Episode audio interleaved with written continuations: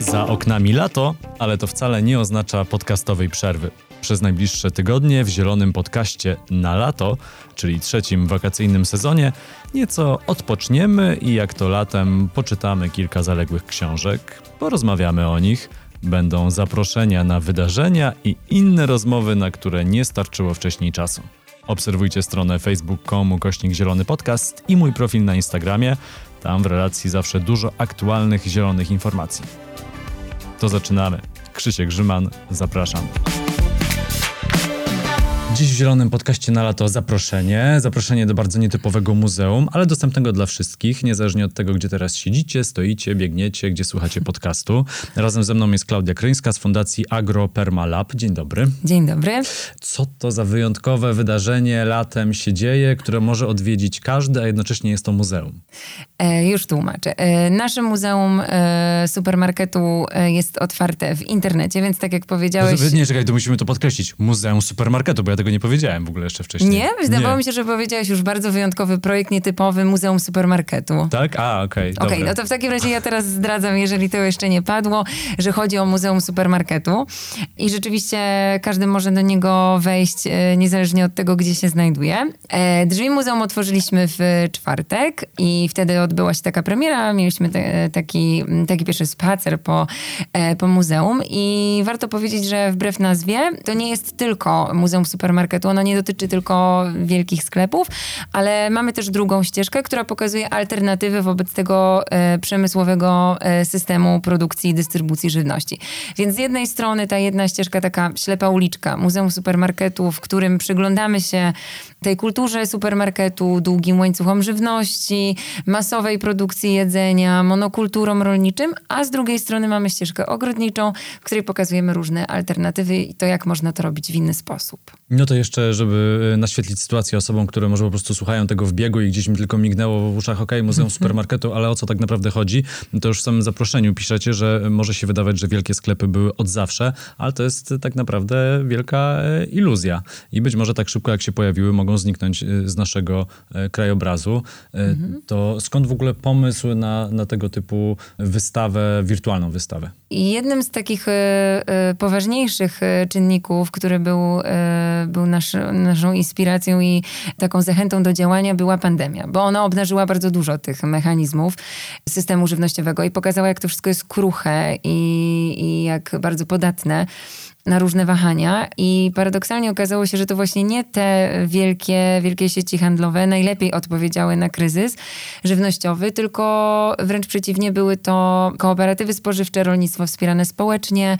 E, zresztą szefowa urgencji, czyli w takiej mm, organizacji, która skupia, e, zrzesza rolników w ramach e, rolnictwa wspieranego społecznie, powiedziała, że na samym początku pandemii te, te zamówienia w, u rolników w ramach sieci RWS-ów y, wzrosły niesamowicie i aż po prostu brakowało do, rąk do pracy, żeby te potrzeby zaspokoić. Dlatego też postanowiłyśmy się temu y, bliżej przyjrzeć i, i zbadać, jak, jak ta kultura supermarketu się ma, co się z nią wiąże, kto za tym stoi, kto produkuje nasze jedzenie, bo rzeczywiście temat jedzenia stał się wtedy bardzo ważny, kluczowy. Ludzie ruszyli do sklepów, zaczęli robić zapasy, penetrowali półki, sklepy pustoszały, nie było tam, nie było tam towaru i to rzeczywiście te, te obrazy takich pustych półek w supermarkecie były dla nas e, takim impulsem do działania i, i pokazały nam, że warto przyjrzeć się temu bliżej, warto więcej o tym opowiedzieć. Gdy ja sobie myślę o wizycie w supermarkecie, to myślę sobie z jednej strony o tych tonach plastiku, wszystko musi być e, zapakowane, o tym, że ta żywność bardzo często staje się w pewnym sensie anonimowa. To znaczy leżą ziemniaki i tam jest podpisane, bo musi być podpisane skąd pochodzą, jest napisane na przykład Polska, przecinek, Egipt, przecinek i tu jeszcze jakiś kraj. To samo masz z pomidorami, już nie mówię o rzeczach pakowanych, typu kupujesz ciecierzycę i tam trzy kraje produkcji wpisane i tam znajdź literkę na opakowaniu, to mhm. dowiesz się skąd pochodzi twój produkt, a jednocześnie no faktycznie można mówić o takiej kulturze supermarketu marketów, szczególnie w Polsce, po e, jednak przełomie 89 e, roku, gdy nie było nic i nagle okazało się, że w jednym sklepie możesz kupić wszystko. Na pewno się tym zachłysnęliśmy i powstawały hipermarkety, supermarkety, Jasne. dyskonty, w ogóle tych kategorii się porobiło mnóstwo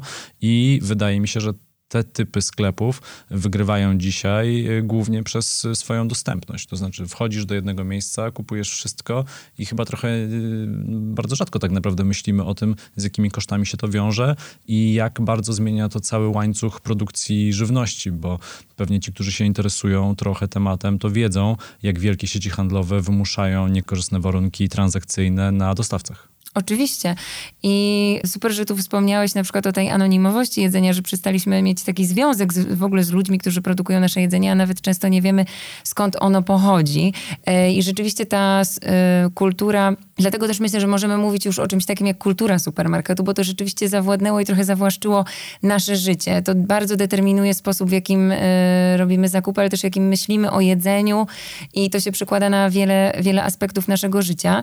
I my w tym, w tym naszym projekcie próbowaliśmy tak naprawdę poruszyć wszystkie te problemy, czyli anonimowość, warunki pracy y, w, w miejscach, skąd pochodzi nasze jedzenie, bo ono no, bardzo często już nie pochodzi z, y, z Polski, pochodzi z krajów y, bardzo odległych, w których naprawdę bardzo trudno jest kontrolować proces e, produkcji jedzenia, więc mamy też na przykład głosy imigrantów, którzy pracują na plantacjach w warunkach tak naprawdę niewolniczych. I bardzo się cieszę, że też e, te głosy się pojawiły, bo to jest, e, to jest dla mnie kluczowe. Ale mm, dotykamy tutaj różnych problemów, oczywiście też nieuczciwych praktyk handlowych, o których powiedziałeś, ale nawet takich trików marketingowych, jak odpowiednie oświetlenie, muzyka, zapach.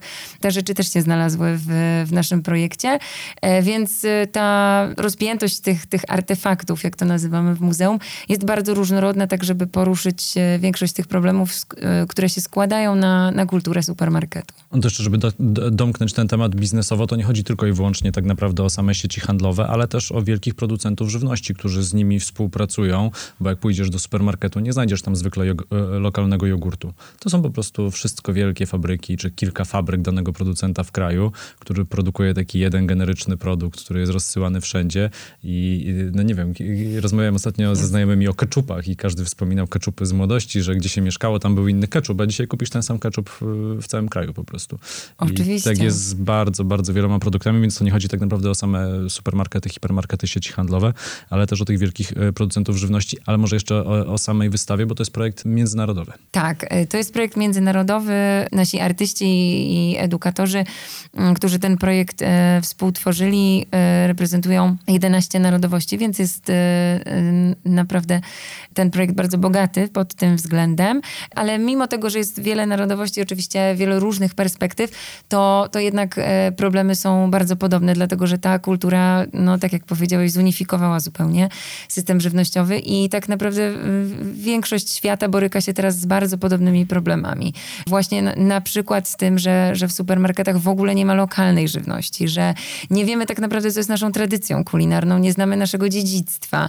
E, w każdym miejscu na świecie możemy kupić te same produkty o tej samej porze roku, nie ma żadnej sezonowości. A chleb jest odpiekany niby na miejscu, a tak naprawdę z jakiejś mrożonki. Tak, tak, dokładnie tak. I, i to jest rzeczywiście przerażające i pokazuje, że, że te problemy są, są rzeczywiście wspólne dla, dla nas wszystkich. Chociaż oczywiście są kraje, w których, które dużo bardziej cierpią na, tej, na, na tym, co powoduje dominacja kultury supermarketów, bo, bo rzeczywiście są to kraje, w których głównie się ta żywność produkuje na, na eksport i tam też ludzie mierzą się na przykład z bardzo dużym głodem, przez to, że e, kraj jest opanowany przez monokultury rolnicze, też e, bardzo poważnym problemem jest susza, e, zanik bioróżnorodności.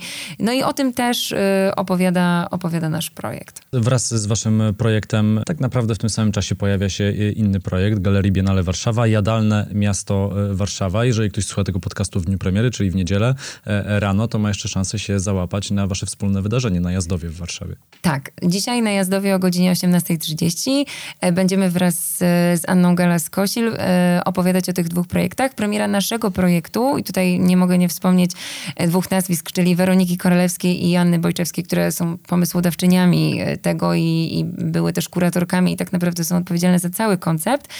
To premiera tego projektu Muzeum Supermarketu miała miejsce w czwartek, natomiast Jadalne Miasto Warszawa dzień później w piątek, a dzisiaj w niedzielę robimy taką wspólną promocję. I mm, my też połączyliśmy siły z Biennale Warszawa podczas takiego wspólnego projektu w kierunku Solidarności Żywnościowej 2030+.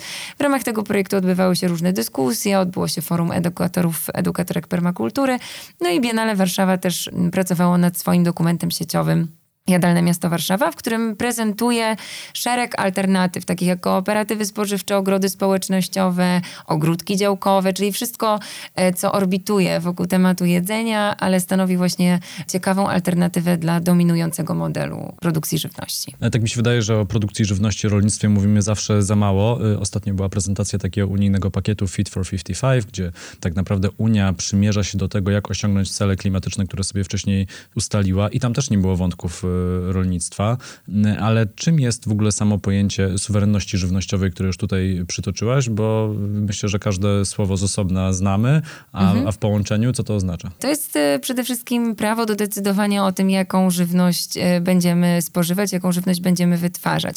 E, chodzi o to, żebyśmy, wspominam już tutaj o dziedzictwie kulturowym, więc żebyśmy potrafili zachować nasze dziedzictwo kulinarne, kulturowe, jeżeli chodzi o żywność, żebyśmy mieli wpływ na to, jakie uprawy uprawy będziemy uprawiać na naszym terenie, żebyśmy mogli zbierać nasiona z własnych upraw, żebyśmy nie podlegali e, ustawom patentowym, które będą na przykład zabraniały rozpowszechniania nasion czy zbierania, zbierania nasion z własnych upraw. E, no i przede wszystkim, że będziemy mogli decydować o tym i wiedzieć, skąd nasza żywność pochodzi, mieć pełne informacje wobec tego, że prawa rolników, rolniczek będą szanowane, że ci ludzie będą godziwie wynagradzani, a ich praca będzie doceniana i że po prostu żywność stanie się jednym z kluczowych e, tematów, a nie tak jak teraz e, po prostu jednym z, które załatwiamy w biegu e, w drodze z pracy do domu. Klaudy, ponieważ masz wielką wiedzę w tym temacie i się po prostu tym zajmujesz na co dzień, to może byś nam jeszcze zarysowała taką wizję, jak może wyglądać przyszłość. Nie mówię o samych supermarketach, już nie chcę ich stygmatyzować, ale mhm. zupełnie innego, innego życia,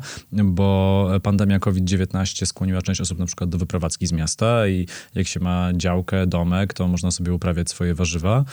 No ale większość osób myślę, że sobie nie wyobraża życia innego niż to, że raz na jakiś czas albo przez y, telefon, albo jedziesz na miejsce do, do dużego sklepu, robisz zakupy, Część osób pewnie już zna kooperatywy na przykład spożywcze, więc y, to świetnie, to jest krok do przodu. Ale jak może wyglądać taka przyszłość bez tego wielkiego przemysłu spożywczego, y, ze zdrowym jedzeniem? No bo jednak to, co jemy, wpływa na to po prostu, jak się później czujemy i jak długo będziemy żyli. Oczywiście. Myślę, że warto zacząć od tego, że nasz projekt ym, też nie, nie, ma na celu bycia arcyradykalnym i to nie jest nasz, nasz cel, żeby zmieść supermarkety z powierzchni ziemi w rok. Po prostu chcemy pokazać ludziom, że inna przyszłość jest możliwa możliwe, że warto, mm, warto tę przyszłość trochę przemodelować, po prostu inaczej na nią patrzeć.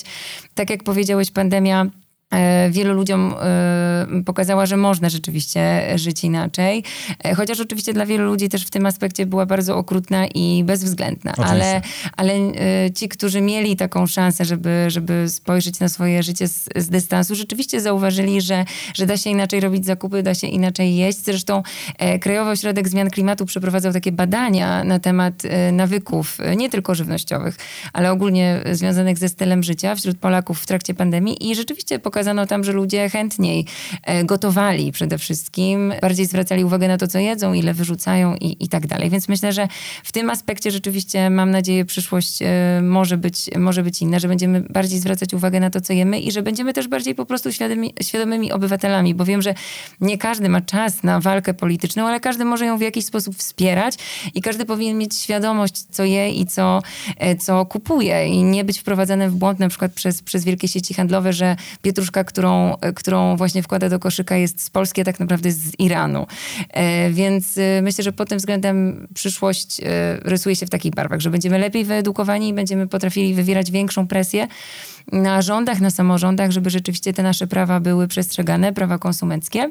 I że będziemy też, mam nadzieję, jeść bardziej lokalnie, bardziej sezonowo, że, że będziemy to bardziej doceniać i że też ta zmiana e, będzie odgórna, że jednak w systemie zamówień publicznych, w stołówkach, w szpitalach będzie e, się na to zwracało większą uwagę. Tak jest na przykład w Danii, w Kopenhadze chyba 90% instytucji publicznych korzysta z dostaw od rolników e, ekologicznych. I mam nadzieję, że w Polsce też takie zmiany zostaną wprowadzone i też, że te gospodarstwa ekologiczne będą po prostu, znajdą się w lepszej sytuacji i że, i że, że ci ludzie, ci rolnicy, którzy dbają o bioróżnorodność, o retencję wody, będą nareszcie w, w lepszej sytuacji, będą e, subsydiowani. A swoją drogą e, potem słyszymy na przykład takie informacje, że do szkół e, rolnicy, którzy dostarczają owoce w ramach jakiegoś tam programu e, rządowego, unijnego, już nie wiem którego, muszą pakować jabłka, każde jabłko w osobne foliowe opakowanie po to, żeby to było bezpieczne i człowiek się łapie za głowę, jak to jest w ogóle możliwe. Ale jeszcze takie, takie jedno spostrzeżenie. Wydaje mi się, że to jest też trochę taki ostatni dzwonek u nas w Polsce, żeby się nad tym głębiej zastanowić, dlatego że u nas też już pojawia się taka kultura e, kupowania gotowego jedzenia, ale nie mówię tutaj o kupowaniu jedzenia z restauracji, które też miały ciężki czas za sobą w trakcie pandemii, ale to, że i diety pudełkowe, i gotowe jedzenie, wysoko przetworzone w supermarketach, w tych takich sklepach typu convenience. Widzimy zresztą nawet takie transakcje na rynku handlowym, że duża sieć typu convenience, convenience to są takie małe, wygodne sklepy mm -hmm. z taką, e, z taką szapką, tak. prawda? Na przykład oczywiście, są też takie francuskie, że jedna z tych sieci y, kupiła dostawcę właśnie tych diet pudełkowych, tak? I że to jest właśnie chyba taki ostatni moment, żeby się zastanowić nad tym, czy to jest na pewno ten kierunek, w którym chcemy iść. Że już nie kupujemy produktów żywnościowych, tylko takie gotowe jedzenie, które wsadzamy do mikrofalówki i odgrzewamy. Tak, i w ogóle myślę sobie czasem, że moda na jedzenie paradoksalnie trochę zaszkodziła jedzeniu w wielu wypadkach. Jest taki bardzo ciekawy tekst y, Niny Józefiny Bąk i Jakuba Roka z Kooperatywy Dobrze. Jedzenie jest modne, rolnicy mniej, bo rzeczywiście ostatnio obserwujemy taki bardzo y, wysoki wzrost zainteresowania jedzeniem, jakimiś egzotycznymi owocami, warzywami, superfoods y, i tak dalej. Y, no ja mm, patrzę na ten, na ten trend jednak z, może nie z niechęcią, ale, ale no niestety widzę bardzo też ciemne strony tego wszystkiego, że ludzie chcą się odżywiać zdrowo, fit, ale przez to zapominają o tym, że współcześnie jedzenie, dobre jedzenie właśnie nie, nie do końca oznacza tylko e, fit i zdrowe, ale przede wszystkim wyprodukowane etycznie z, z poszanowaniem dla planety, dla zasobów naturalnych. I tego jest w debacie publicznej za mało. Dużo się mówi o jedzeniu, ale mało się mówi o tych aspektach produkcji jedzenia. I mam nadzieję, że to się niebawem pojawi e, w debacie publicznej, między innymi dzięki takim projektom jak, jak projekt Biennale Warszawa, czy projekt Muzeum Supermarketu. Klaudia Kryńska z Fundacji AgroPermalab była gościnią Zielonego Podcastu na lato. Bardzo Ci dziękuję za e, wizytę. No i łat, najłatwiej chyba Muzeum Supermarketu znaleźć, wpisując to po prostu na Facebooku albo Google tak. w wyszukiwarkę. Dokładnie, albo AgroPermalab, to tak e, też Albo agropermalab.org i tam już później na stronie tak. jest duży link, więc muzeum można odwiedzić. Bardzo Ci dziękuję za spotkanie. Również dziękuję i zapraszam dzisiaj na jazdów. To był Zielony Podcast na lato. Kolejny odcinek w niedzielę. W wolnym czasie zajrzyjcie na stronę facebook.com kośnik Zielony Podcast i mój profil na Instagramie. Bądźmy w kontakcie. Krzysiek Grzyman, do usłyszenia.